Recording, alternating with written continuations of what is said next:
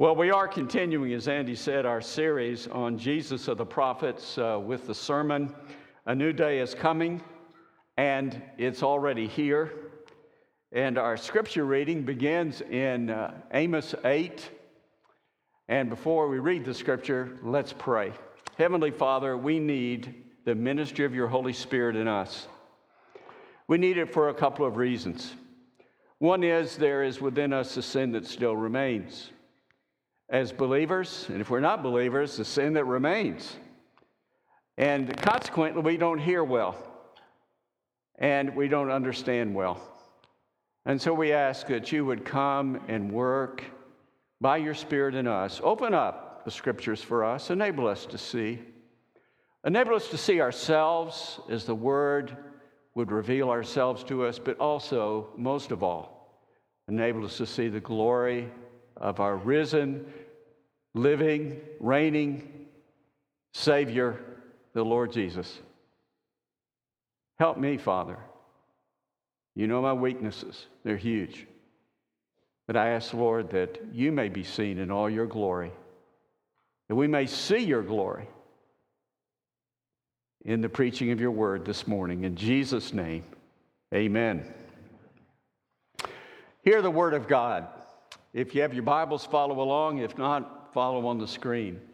Hear this, you who trample on the needy and bring the poor of the land to an end, saying, When will the new moon be over, that we may sell grain, and the Sabbath, that we may offer wheat for sale, that we may make the ephah small and the shekel great, and deal deceitfully with false balances? That we may buy the poor for silver and the needy for a pair of sandals and sell the chaff of the wheat. The Lord has sworn by the pride of Jacob, surely I will never forget any of their deeds. And on that day, declares the Lord God, I will make the sun go down at noon and darken the earth in broad daylight. I will turn your feast into mourning and all your songs into incarnation. I will bring sackcloth on every waist and baldness on every head. I will make it like the mourning for an only son, and the end of the day like a bitter day.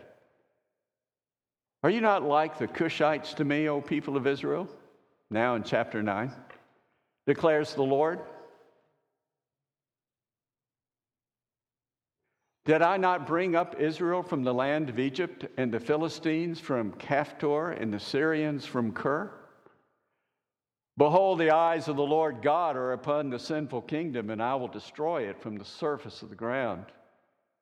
Except that I will not utterly destroy the house of Jacob, declares the Lord. For behold, I will command and shake the house of Israel among all the nations as one shakes with a sieve but no pebble shall fall to the earth. All the sinners of my people shall die by the sword, who say, Disaster shall not overtake us or meet us. In that day I will raise up the booth of David that is fallen, and repair its breaches, and raise up its ruins, and rebuild it as in the days of old. That they may possess the remnant of Edom and all the nations who are called by my name, declares the Lord who does this. Behold, the days are coming, declares the Lord, when the plowman shall overtake the reaper and the treader of grapes him who sows the seed. The mountains shall drip sweet wine, and all the hills shall flow with it. I will restore the fortunes of my people Israel, and they shall rebuild the ruined cities and inhabit them. They shall plant vineyards and drink their wine, and they shall make gardens and eat their fruit. I will plant them in their land, and they shall never again be uprooted out of the land that I have given them, says the Lord your God. This is the Word of God, and it is the truth. The young preacher came to the pulpit it was his first sermon in his first church. And so he announced his text from Revelation Behold, I am coming quickly. And then his worst fears were realized. He couldn't remember what came next. And so he thought, I'll just say it again, maybe it'll come. Behold, I am coming quickly. Still nothing. So he tried it a third time, this time with more zeal, more vigor, more energy and enthusiasm. Behold, I'm coming quickly. And with that, he fell off the stage, right into the lap of the oldest lady in the congregation who was sitting on the front. He jumped up and said, Oh, man, I am so sorry, ma'am. Well, I don't know what happened to me. I, I lost my balance. And she said, Son, you don't need to apologize to me. I should have moved. You told me three times you were coming. That's a great story. It's not a true story, but it is a funny story. But Amos tells us a true story that is not a funny story. The northern kingdom was in such bad shape, God couldn't even find a prophet. He had to go to the southern kingdom of Judah and say, Amos, I want you to go to the north. I want you to go to Samaria, the capital, and I want you to preach. And we have nine chapters in the book of Amos of his recorded sermons. And in eight and three quarters of the chapters of those recorded sermons, we hear the message of Amos. The judgment of God is coming. The judgment of God is coming. The judgment of God is coming. But the people didn't move. And the Lord came. It was the middle of the 8th century that Amos, 8th century BC, that Amos preached. And God said, I'm going to, through Amos, I'm, I'm going to judge you. And I'm going to, and a cruel people were his means of judgment. The Assyrians, a cruel, brutal people. And through them, God utterly destroyed the northern kingdom. And unlike the southern kingdom, the northern kingdom never, never, never returned. And God said through Amos, I will not forget ever the things that you have done. And he swore it by the pride of Jacob. You know, usually when you read the pride of Jacob, you think, well, that must be a reference to the Lord. I mean, that's what Jacob was boasting in, was the Lord ultimately and finally. But in this particular case, in Amos, chapter 8, we read it in the scripture reading, the pride of Jacob was themselves, their own arrogance, their own self sufficiency and they were committed to it and unwilling to repent of it. And so God swore by that that did not change, which was their own arrogant, unrepented pride, and God brought judgment upon them. What was it that God hated so much? That he would utterly destroy those people and he would not forget forever what they had done. A symbol, a metaphor for what will happen to those who are committed to their own selfishness and self purpose and will not get in line with God. Eternal separation from God, eternal judgment, no forgiveness, living forever and ever in that spirit of unrepentant rebellion against God and suffering the consequences for it. In one word, it was injustice. Listen to what Amos said in Amos 8 4. Hear this, you who trample on the needy and bring the poor of the land to an end. And then in 2 7, Those who trample the head of the poor into the dust of the earth and turn aside the way of the afflicted. A man and his father go into the same girl so that my holy name is profaned. This is injustice. This is what God wanted from his people. That's just a sample. If you read through those eight and three quarter chapters of Amos, you'll see it over and over and over again. In different ways, Amos holds up a mirror so the people can see their injustice.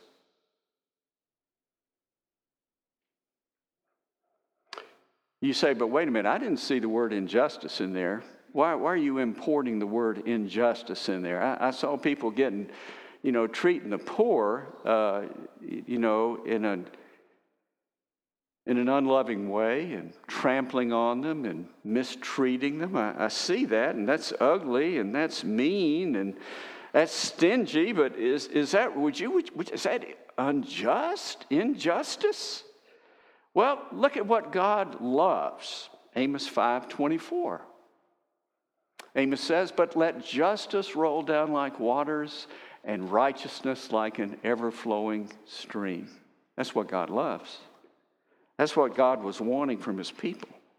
Let justice roll on like a river. But instead, it was the injustice of the way his people, who had his name, were treating the poor of the land. God's people as a result, made their day a, a day of injustice which God hated enough to destroy them. But at last, when you get to the end of Amos, when you get to that last quarter, there's good news. Jesus of the prophet Amos will bring a new day of justice, and it's already here. Before we dive into that noonday, however, I want us to deep, dive deeper into the old day of injustice because, and this is our first point, the old day of injustice is still with us. You think about it. What we're reading there that was happening in the northern kingdom, that's, uh, that's 2,800 years ago. That's a long time. But that injustice continues.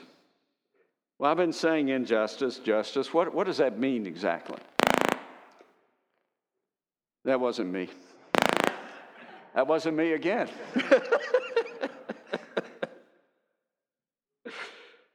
what do we mean by justice and injustice?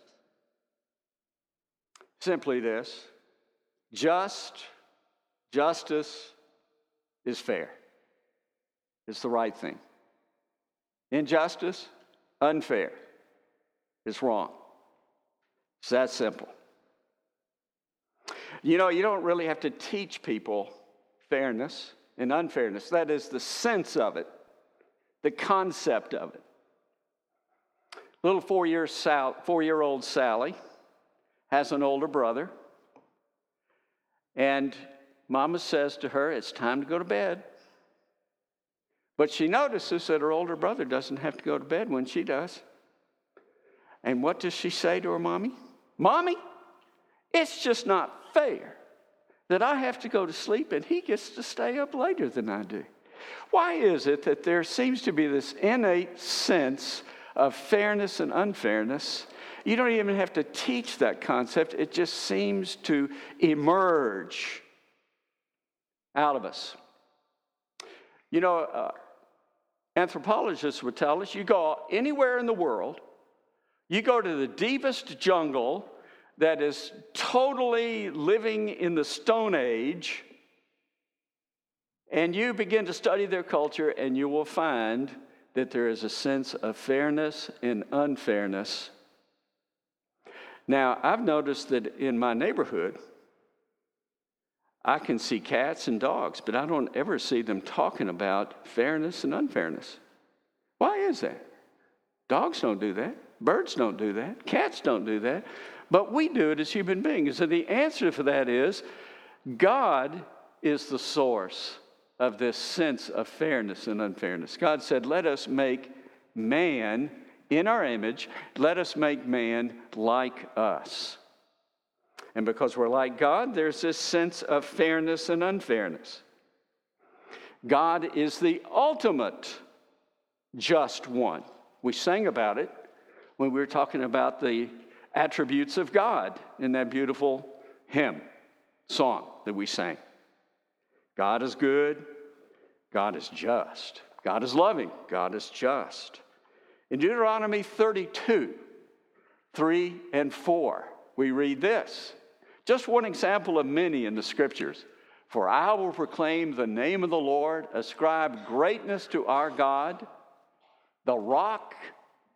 His work is perfect, for all his ways are justice. A God of faithfulness and without iniquity, just and upright is he. God would not be God if he were not just. He's the creator. He's made us like him, and so he is that the source of that sense of fairness and unfairness. But he's also the measure of what is just, of what is fair and unfair. He is the plumb line I've got a picture of a plumb line. There's a stonemason, and he's holding up a string, and, and the end of that string is a weight. And that enables him to see true vertical, the plumb. And he's, he's building a, a pillar there, and he needs to be sure that pillar is straight. Because, you know, if the pillar is leaning like this, you know, you're not going to have a good building. You, are really not going to walk in that building. It might fall on you. You're going to go somewhere else. And so he's got the plumb line to be sure it's vertical, be sure that the pillar is built right.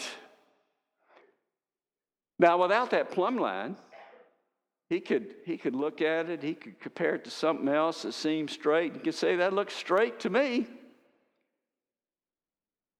God is the plumb line of justice.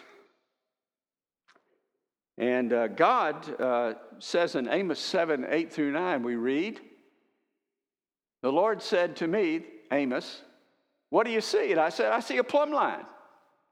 Then the Lord said, Behold, I am setting a plumb line in the midst of my people Israel. I will never again pass by them.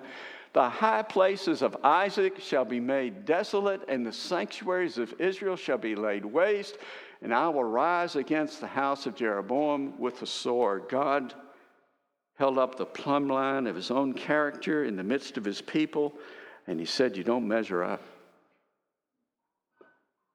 You're wrong. You're unjust. And I'm going to destroy you because I hate injustice.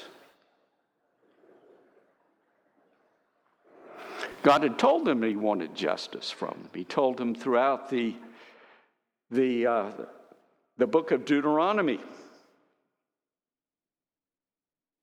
Summarized, uh, that, that call to justice was summarized by Micah in Micah 6 8. He has told you, O man, what is good and what does uh, the Lord require of you but to do justice and to love kindness and to walk humbly with your God? In fact, God embedded the how to of doing justice in Deuteronomy, in the, in the very structure of the culture. There was the Sabbath week. Every seventh year, they were to erase all debts so that there wouldn't be a disparity, a growing disparity between the rich and the poor. Erase all those debts so we're back square. And then there was the year of Jubilee, the uh, 50th year. Every 50th year, everything was reset. Slaves were freed, people indebted were free, Land went back to where it was supposed to be, who had it, who had it originally. All of that, it was a reset. Both of those pointed to a day of perfect justice. And then there were the, uh, the rules about gleaning. It was a uh, agrarian society, farmers, they had fields, they grew their own. They didn't have Kroger, so they grow what they ate. And so uh, they said, when you're, when you're out there and you're harvesting, leave the edges unharvested. Leave what's left from the harvesting process so that the poor can come in and they can get food. Be thoughtful of those who do not have as much as you have. But, and then all of that called to justice, treating the poor in a certain way, reflecting the justice of God in how you treat people is summed up in the command love your neighbor as yourself. But the people didn't listen. They didn't listen to Amos. 33 years later, the northern kingdom was no more. God takes the issue of justice seriously. Let's look a little bit more at that justice matter. Let's look at 8 4. Amos 8 4. There we are. Hear this, you trample on the needy and bring the poor of the land to an end. And then 827 those who trample the head of the poor into the dust of the earth and turn aside the way of the afflicted. And now 8 5 through 6, which we see on the screen. The people said, When will the new moon be over, that we may sell grain, and the Sabbath, that we may offer wheat for sale, that we may make the ephah small and the shekel great, and deal deceitfully with false balances, that we may buy the poor for silver, and the needy for a pair of sandals, and sell the chaff of the wheat? What does all this mean? What, what is he saying? He's saying this. They treated people like dirt.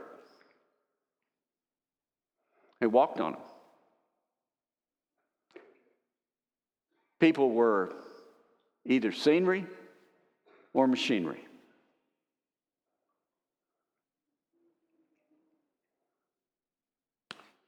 And they also treated God like dirt. They'd gather for worship, they'd celebrate the new moon, they observed the Sabbath, but their heart wasn't in it. They were religious. Religion is about ritual. Christianity is about a relationship with the living God. They had ritual, they had religion, but they didn't have a vital, living relationship with God. There wasn't real brokenness because of their sin and a trust in the promise of God's salvation.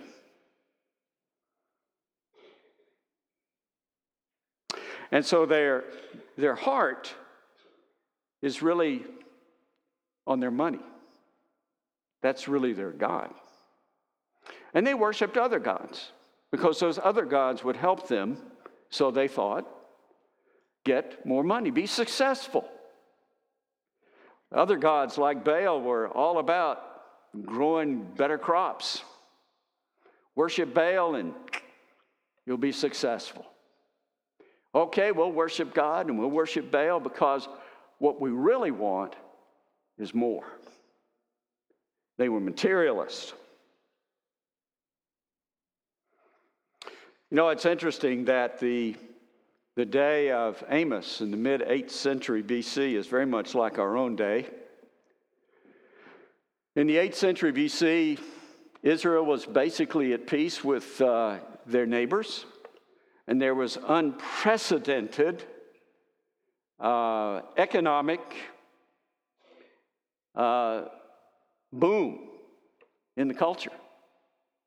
And the disparity between those who had a lot and those who had very little had never been bigger. That really sounds like today, doesn't it? Well, what about you? That's, that's the picture that Amos paints of the injustice, of the attitude of God's people toward those that were less fortunate than they were, had less than they had, they were poor. Oh, and by the way, the, the, these people were worshiping God, uh, the God of money to the extent that instead of doing justice in the way they did business, they were unjust because they wanted to get more money. And so he, the um, Amos talks about the people saying, "When is this Sabbath going to get over so I can really get on with what I really want to do. It's kind of like, when will this sermon get over so that I can really get on with what I, want to do? When will this service be over so I can really get out there and play football? That's really what I want to do. I, I have to do this in order to get out there and really play. Well, and then he talks about uh, make the ephah small. Ephah was a, a measure. We might, say, we might, it might be like what I observed happen at Kroger a number of years ago. They used to have the, um, the vegetables in a box. You remember that? Boxes. Old fashioned things, boxes. Now, they put them in these bags. And it makes it so convenient. All you have to do is put it in the microwave and you just heat it up. But I noticed it seems like, and I could have been wrong on this, but it seemed like there was less in the bag than there was in the box. And then it seemed like, I could be wrong on this, but it seemed like it was more expensive in the bag than it was in the box, which is exactly what was happening with these folks. They were saying, hey, let's make this, the, the measure smaller Let's make the cost greater. And we'll make even more money. In fact, let's change the scales so that when you put the meat on there, it'll say that it weighs more than it really does. I remember seeing a film that was, I guess, back in the uh, 1920s, and they, they had people in New York who were responsible to go around and to check the scales in all the little grocery stores all over New York because of the concern that the scales would not be properly balanced. Injustice is still with us. What about you? What pictures of injustice that you have done do you see in your own life? What picture gallery, what, what mental picture in your picture gallery comes to mind? in your life? Is it, is it when you said to your parents one time, maybe raised your voice and said, You know, you don't love me. If you really love me, you'd get me these clothes. If you really love me, you'd let me do what the neighbor's children get to do. If you really loved me, you get this car for me. God says, honor your mother and father. There's the plumb line. Or maybe it was the, uh, the injustice of what I mentioned earlier, where you're, you're in worship and your heart is to be engaged and you're to be listening to the preaching of the Word of God and what God has to say to you. And instead, you're not thinking about that because you really don't want to. What you're thinking about is going out into the outside and throwing that good old football. Let's have fun. Or you're thinking about the game. Or you're thinking about, I really got to get back. I got a, I got a, a project I need to complete. What mental picture comes in your mind? I got a lot of them in my mind. A lot of them. I remember one when I was in middle school. I was in a hurry to get to the bus bunch of kids all standing around out there, and I was just barreling along, running, dodging. And there was this fellow student, and he was he had metal crutches, and he was up like this, and I came running by, and I remember seeing my foot catch his crutch. And I just went right on by and I kept right on going. And in my mind, I imagine him collapsing. And I never went back to see about him. I treated him like dirt. My getting to the bus, my not wanting to be caught mattered more than taking care of that little child. And if I had the opportunity today, I'd like to sit down with him and say, Man, I am really sorry. That was no way to be treated. What about you? You know, where does this problem come from? This problem of injustice, fairness, measuring up to what God says to do. Of course, it comes from Adam's original sin. He did, he was the unjust one to begin with. He reached out and took the fruit. God said, You can have everything, but don't eat that fruit.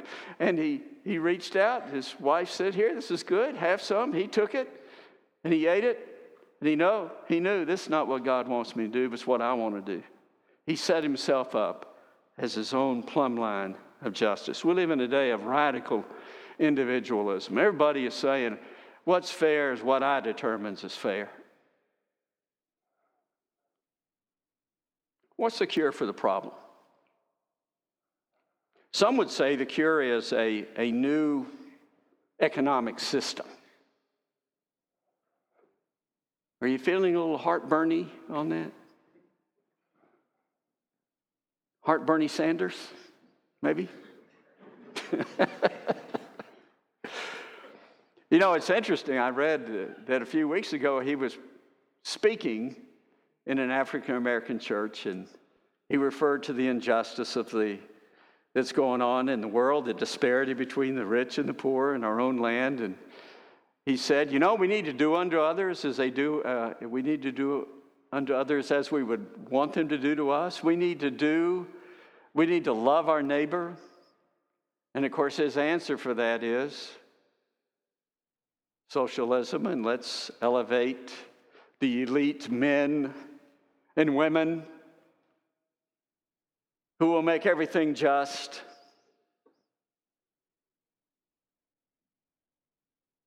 That won't work. We've tried it. Pilgrims tried it. It failed. Venezuela's tried it. It's failed. Why is that? Because the problem is not the economic system. Others would say, hey, the problem, let me tell you what the problem is, is these lazy people. If they would just get up out of the couch, get on down there, get down down the road and see about getting a job and start working for a living like I work for a living, then this problem of poverty would be taken care of. It doesn't work either, and here's why. I, I was uh, I had the privilege of participating in a an exercise called um, Leadership Polk when I lived in Polk County. And we had a simulated culture. And we were, we were divided into three groups. I didn't really know, I'd been through it, didn't know what was going to happen. And and so we had our, we, and the three groups went into three different rooms. We were at a hotel and we had these rooms we went into. And we went into a room. I was in a group that went into a room. And this room, it had a ceiling, it had a floor, and it had walls. That's all it had. There were no chairs, no tables, no pictures, no windows. There was absolutely nothing. And the rules we were reading specifically said you cannot go out that door. You have to wait for somebody to come in there and help you. Now, we were a pretty strong group of people. I mean, we had a retired Marine Corps colonel in the group. We had the director of uh, industrial development for the county was in the group. We had another uh, representative from the county in the group. And so we were a pretty heady group of people. But let me tell you what happened to us in a matter of minutes. We didn't know what to do. All we could do was sit there and wait for somebody to come through the door. We were ready to do something. Well, it wasn't until later that we found out what was going on in the other two rooms. And we found that out because finally somebody had come through. And they came and they said, Hey, listen, we got the lottery for you. We're going to help you with a lottery. And we said, Man, we don't need a lottery. We need jobs. Give us something to do here. We're ready to do it. They didn't hear our cry. Finally, one of us was selected to go out, and that one went out and discovered what was going on in the other two rooms. In the other two rooms, we found out it was the middle class and it was the upper class, and we found out we were the poor. We were so poor, we didn't know we were poor in that room. But there we were. And the upper class man, they, they had a window, they had curtains, they had soft chairs to sit in, they had food unbelievable, and they could go in and out. They could go to whatever room they wanted to go, but there we were trapped in there. And you know, I don't think the other folks fully understood our condition until lunchtime. Lunchtime, we came out. We all, and our table, our table had a big can of peanut butter and white bread. That was it. We looked at the other tables, man, they were eating steak and chicken, and it was so funny. I just had to laugh. The other people said, Oh, we are so sorry. Oh my, we, we didn't know about this. Here, have some of my food. And I remember one of the guys saying, Oh, just get away from me. We, we don't want your white guilt. Just get away. Get away. What was the lesson in that? The lesson in that was Poverty is just not a matter of my own problem. It's just not a matter of getting up and, and going. I need some position, I need some possessions to be able to get up and get going. And above all, I need a right relationship with God. And then I need some help. I just don't need money thrown at me, I need some help. These people had, the, the rich people in Amos's day, they had position and they had possessions. And they were unwilling to help. They had position. In our day, we call it privilege. Some people call it white privilege. It means power. It means you can go in and out the door. You got connections. It's not only that you know something, but it's that you know people. The poor man doesn't have those. The poor woman doesn't have those. Possessions. We're the richest people walking on the face of the earth today. Most people in the world live on $2 a day. What are we doing with all that God has given to us? Are we treating people like dirt? Are they scenery and machinery? The heart of the problem is the heart that is committed to my life, excuse me, is committed to your life for mine, versus Jesus' way, which is my life for you. And that brings us to the second point. The noonday of justice is coming. Amos 9:11. We read this, "In that day I will raise up the booth of David that has fallen and repair its breaches and raise up its ruins and rebuild it as in the days of old." As a result of what God is going to do. And you notice God says, I'm going to do something. God is going to do something. You and I cannot deal with injustice. We can't fix the problem. There is no way you and I are going to deal with injustice and remove it from the face of the world. It isn't going to happen. There's going to be injustice until the end of the world. And that's because of the broken relationship with God, the broken relationship with self, the broken relationship with other people that comes out of a heart that is committed to my way. But as a result of what God is going to do, that we read in verse 11, which we're going to come back to pretty quickly, we see here in verse 12 something's going to happen. Number one, there's going to be a change in relationships with people, that they may possess the remnant of Edom and all the nations who are called by my name, declares the Lord, who does this. The relationship between Jacob and Esau was a bad relationship. It was an unjust relationship. And it continues to this day in the Middle East. But a day is going to come when that broken relationship is going to be fixed. And the nations who are called by my name will come together and there will be justice. Alec Motyer, in his commentary, notes that that phrase, all the nations who are called by my name, refers to dominion, the dominion of the Lord over them. And it also refers to the marriage relationship. And you think of the bride of Christ. The day is coming when all the nations of the world will be gathered together as the bride of Christ. We think of heaven, a new heavens, a new earth. He's speaking of that there. And then we come to 913.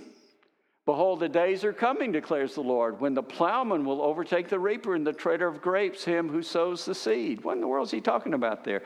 What he's talking about is a, a creation that is amazingly productive. You know, you plant the seed, and then there's the harvest, and then there's a period of time before you plant the seed again. The ground lies fallow. But here, he says, envisioning, I see a day when the plowman's going to be overtaking the reapers. They're going to be out there still harvesting when it's time to plant the seed. So productive is this new creation going to be. Same with the grapes. The mountains shall drip sweet wine. You know, that might be easy to understand with uh, the Smoky Mountains. Mountains? Yeah, we can see things growing in there. How about the Rocky Mountains? How about the really tall Rocky Mountains? You know, there's a thing called the tree line. You get above the tree line and you have the rocks. That's all you got are rocks. He's saying, from the mountains, tops of the mountains shall drip sweet wine. There's going to be a new creation that is going to be more wonderful than we could ever imagine, more productive than we could ever possibly imagine. We're going to be able to work on a project that should only take an hour. And we're actually going to be able to finish in an hour. Yeah, all I needed to do was to change out the, the, uh, the cartridge in my, in my uh, faucet in the, in the bathroom. Yeah. Two days later, I finally finished the project. Simple project. Well, we all recognize that. A new day is coming, a new day of justice, where the creation is to be what it's supposed to be. And then we see in uh, verses 14 and 15 a new day for God's people. I will restore the fortunes of my people Israel, and they shall rebuild the ruined cities and inhabit them. They shall plant vineyards and drink their wine. They shall make gardens and eat their fruit. I will plant them on the land, and, and they shall never again be uprooted out of the land that I've given them, says the Lord your God. We need to read this as good Christians. It's talking about the people of God, Jew and Gentile. And the new heavens and new earth. Not just a little postage stamp piece of real estate in the Middle East, but the whole world. As Paul said, God promised Abraham the world. That's what God's going to accomplish as a result of what he's going to do in Amos 9:11. We'll go back to that. In that day, I will raise up the booth of David that has fallen and repair its breaches. And I will raise up its ruins and rebuild it as in the days of old. How's, how's the Lord going to do that? This is the promise of Jesus right here, the Son of David. Jesus at the beginning of Matthew's gospel is called the Son of David. Six times he's called the Son of David by others. The blind men said, Son of David, Son of David. When Jesus was coming into the triumphal entry, he received the praise of the people Hail, the Son of David! Here was the promised King, the Son of David, the Lord Jesus. And he's the one who comes to raise up David's fallen booth. I prefer tent. And how does the Lord Jesus do that? How does God do that? Look at uh, John chapter 1 and verse 1 and 14. In the beginning was the Word, and the Word was with God, and the Word was God, and the Word became flesh and dwelt among us, and we have seen His glory, the glory as of the only Son from the Father, full of grace and truth. The Word was God, the Son of God. This is the Trinity, 1 1. And then we see in verse 14 the Word, the eternal Son, the Word that was God, the Word that was with God, the Word became flesh. That's what Christmas is all about the incarnation of the Lord Jesus. This is the way that God is going to restore the kingdom, His kingdom, the kingdom of David, in this world. He will become flesh, and then the Word dwelt which is the same word, root word, as we see with the reference to booth in the Amos passage 9:11. I will raise up the tent of David. Jesus came to dwell in the tent of David's flesh. As to his human nature, Jesus had DNA, David's DNA. He was a descendant of David. And how did God do this through Jesus? Through a great, mighty army? No, Jesus became poor. Jesus entered into and identified with our poverty. You see, our, we're the richest people in the world, and yet left to ourselves, we're the poorest people in the world. With all of our money, we're the poorest people in the world because we're poor before God in all of His righteousness and justice. We do not measure up in ourselves. Jesus became utterly poor. He became a man and was obedient to his father, even to the point of death, death on a cross. The worst thing that could be done to anybody in the Roman Empire. So terrible that it could not be done to a Roman citizen the Roman soldier who was there at the crucifixion of Jesus and said this was the Son of God, I think he said it in amazement because he understood. The gods of the Romans can become humans. We don't have any problem with that. But the idea that a God would be crucified, this was the Son of God. I cannot believe it. Jesus became so poor. They stripped him naked as he hung on the cross, so poor that he received the outpoured wrath of God. He identified with our injustice, he experienced it, and then he experienced the justice of God that you and I deserve, that through faith in him we might be justified. That is made right with God. And what is the fruit of being made right with God? That really brings us to our third and final point. The noonday of justice is already here. And the fruit of our justification is to do justice. Because when we come into a faith relationship with Jesus Christ, our hearts are made clean. The Holy Spirit comes to live in us. We become changed people. We're different. God begins a process of making us like the Lord Jesus. The Lord Jesus, who though he was rich, became poor for our sake, so that in him we might have the riches of God's grace. James said, What is religion that is pure and undefiled? He said it is to take care of orphans and widows and to keep yourself unstained from the world. It's to be godly. And then in chapter 2, James, the first book of the New Testament that was written, James already was dealing with nominal Christianity. People saying, Hey, I'm a Christian, but they weren't bearing the fruit of that relationship. And the fruit of being justified is that we do justice, we take care of people.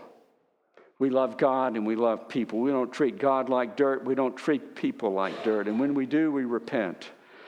John said in 1 John, How can you say you, the love of God is in you when you see someone in need and you're untouched, unmoved by that?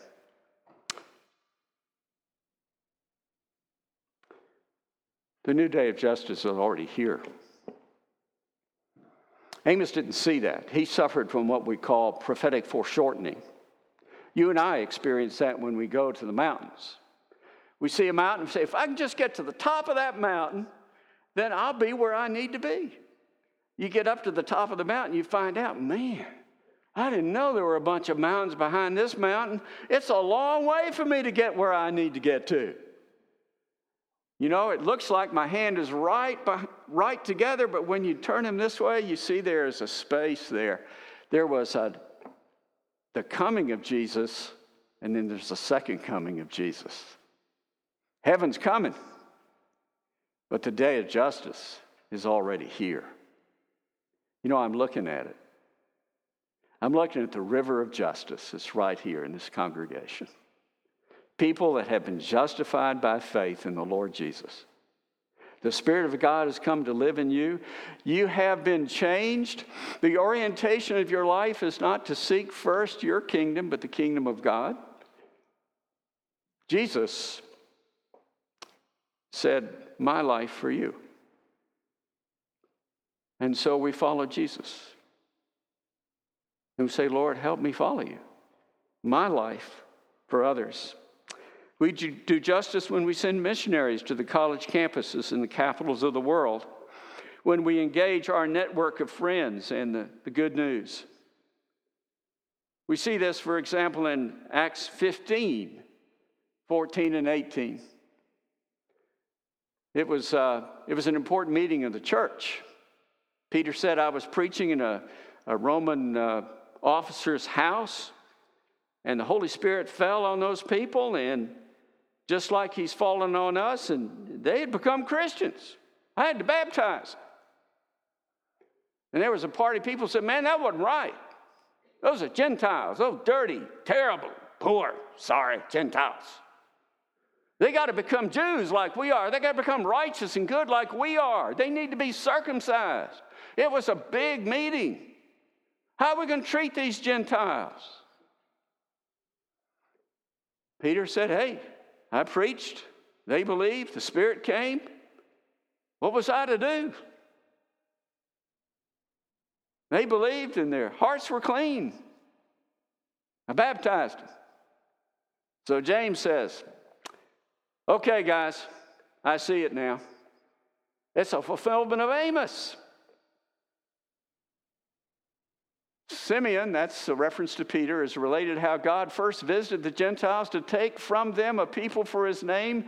And with this, the words of the prophets agree, just as it is written After this, I will return and I will rebuild the tent of David that has fallen. I will rebuild its ruins and I will restore it that the remnant of mankind may seek the Lord, and all the Gentiles who are called by my name, says the Lord who makes these things known from old.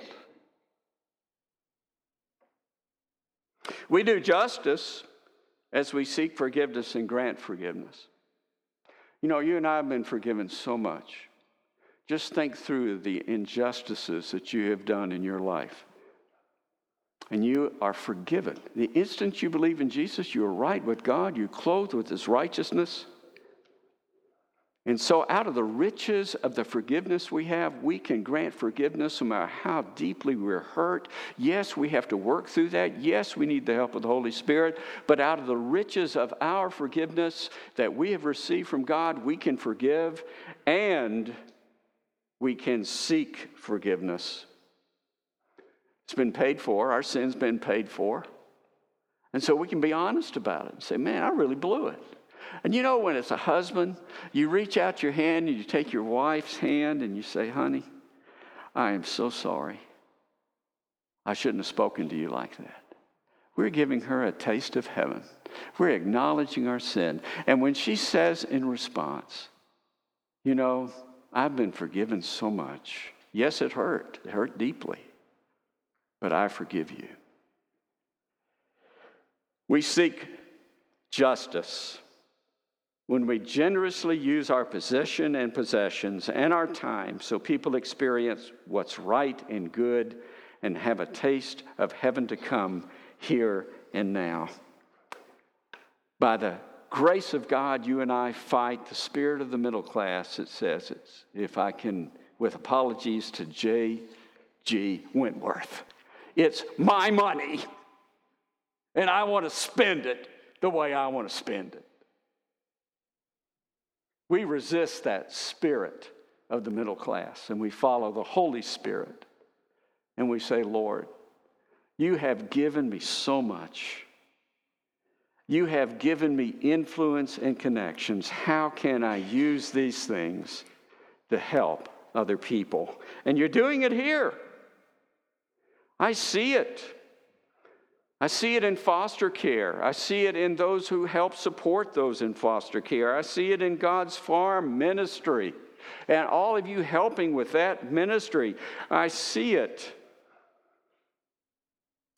in adopted children and adoptive parents. I see it in missionaries we're sending to the campus and to the capitals of the world. I see it in the Safe Families Initiative to try to move up the intervention ladder to, to help families before they get into the system. And I see it in participating in the Open Hands ministry in our community, godly men mentoring in the 12 for Life program. You know, I have this vision as the doors open in just a moment. I see a river of justice. And I see that river gushing out into the foyer. And then I see it gushing out of the doors of the church. And I see it gushing out and getting into cars. And then I see this river of justice flowing down the hill. And then I see it going out on 27 and dispersing all into Carrollton and Carroll County. Jesus has brought a new day of justice. It hasn't come fully. Heaven's not here yet, but it's coming. But you and I can bring a taste of heaven. We can bring it to the people in our family, in our neighborhood, in our community. The new day of the new day of justice is coming, and it's already here. Let justice roll on like a river. Let us pray. Oh, mighty God, we, we praise and thank you for the message of Amos. It's a tough one to hear because it really shows us what we are. It helps us to see that. And Lord, as I've been studying on this, I, have just been so broken by my own spirit of injustice, the sin that remains within me. And thank you, Lord, for your